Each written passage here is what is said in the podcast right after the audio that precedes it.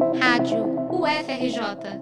Informação e conhecimento, conhecimento, conhecimento. A participação ativa de Janja nos primeiros dias do governo Luiz Inácio Lula da Silva despertou incômodo e críticas por parte da oposição e até de pessoas da campanha do atual presidente. Em entrevistas, Janja disse que quer ressignificar o conteúdo do que é ser uma primeira-dama e mostrou interesse em trazer pautas como a violência contra a mulher, alimentação saudável e o enfrentamento ao racismo. Ela participou da coordenação da organização da posse do presidente Lula, organizando um festival de música e os detalhes da cerimônia. Janja também tem um gabinete no mesmo andar de Lula, no Palácio do Planalto, a exemplo de suas antecessoras, mas com a intenção de não assumir um papel decorativo.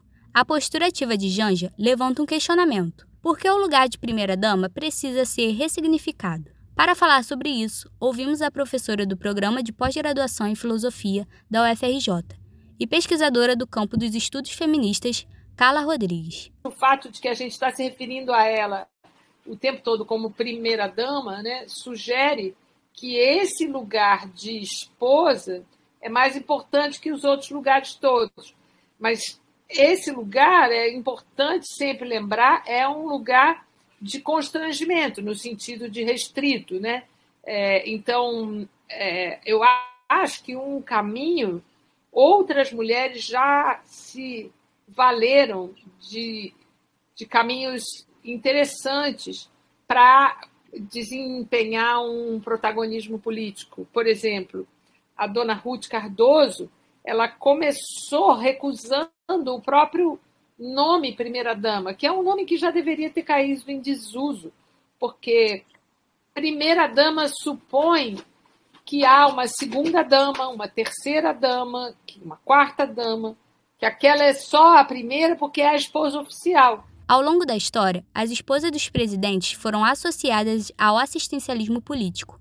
Pesquisadora de produtividade do CNPq e jovem cientista do nosso estado pela FAPERJ, Carla explica como essa visão é fruto do machismo. Esse assistencialismo era como se então as mulheres fossem pessoas dotadas de bom coração que iriam ajudar as pessoas pobres ou necessitadas, enquanto os maridos cuidavam de fato do que realmente importa a política. Há quatro anos, o Brasil tinha a figura de Marcela Temer, como uma mulher bela, recatada e do lar.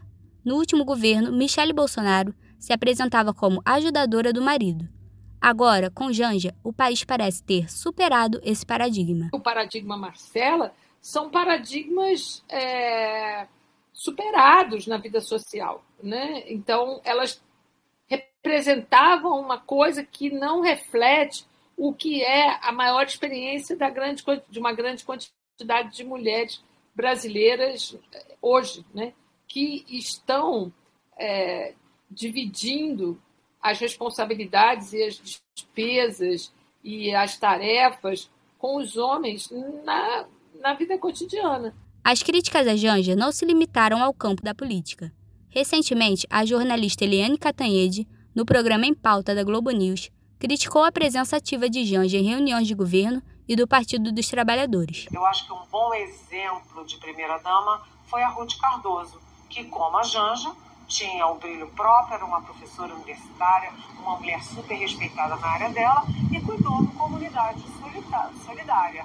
Mas ela não tinha protagonismo, ela não tinha voz nas decisões políticas. Se tinha, era a quatro chaves dentro do quarto do casal. Ela, Catanhede, não gostaria de ouvir alguém dizer que ela deveria se limitar ao quarto do casal, ao invés de ficar dizendo bobagem em público.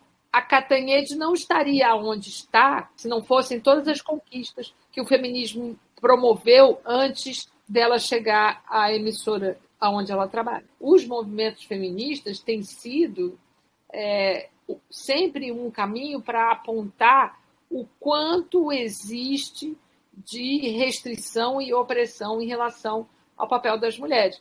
E a cada vez, e a cada onda, e a cada etapa, a gente tem que relembrar isso, né? O protagonismo de Janja incomoda quem prefere pensar na mulher como figurante ou personagem secundário, por trás do marido. A influência da socióloga vai muito além da onipresença em fotos de eventos de governo. Muitos atribuem a Janja a atualização do discurso de Lula em relação a temas como igualdade de gênero, racismo, LGBTfobia e a abordagens transversais, pregadas pelo presidente na posse de ministros. Entrevistas exclusivas ajudam a atrair ainda mais a atenção para sua figura e suas ações. Como as feministas pregam há anos, lugar de mulher é onde ela quiser estar. No terceiro governo Lula, esse lugar é sob os holofotes. Reportagem de Sara Trindade para a Rádio FRJ.